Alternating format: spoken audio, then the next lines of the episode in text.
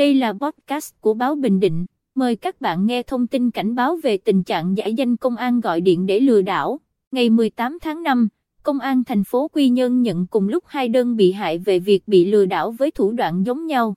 Đối tượng tự xưng công an gọi điện thông báo bị hại có liên quan đến một vụ án, cần chuyển tiền đến tài khoản mà bọn chúng đưa để thống kê tài sản.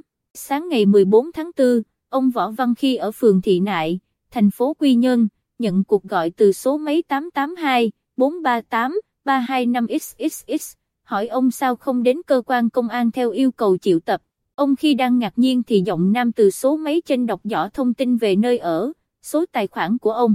Sau đó thông báo ông có liên quan đến một vụ mua bán ma túy trị giá 6 tỷ đồng và yêu cầu ông thống kê tài sản để phong tỏa. Ông khi khai chỉ có 29 triệu đồng trong tài khoản ngân hàng, số máy bên kia yêu cầu ông kết bạn Zalo, thấy hình đại diện mặc đồ công an, ông khi càng tin, bọn chúng đã chụp ảnh lệnh tạm giữ tài sản phục vụ điều tra của Viện Kiểm sát tối cao gửi qua Zalo, và yêu cầu ông khi chuyển hết số tiền đang có vào tài khoản của bọn chúng để phục vụ điều tra.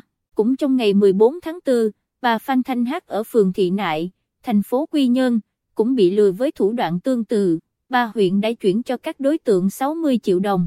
Thiếu tá Trần Quang Huy, đội phó đội cảnh sát hình sự công an thành phố Quy Nhơn cảnh báo, người dân cần hết sức cảnh giác bình tĩnh trước những cuộc điện thoại lạ, và cần báo ngay cho cơ quan công an để tránh trở thành nạn nhân giống như các trường hợp nêu trên.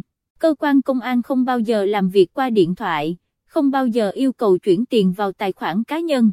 Nếu người dân có liên quan đến pháp luật, sẽ được mời đến làm việc trực tiếp tại trụ sở cơ quan công an.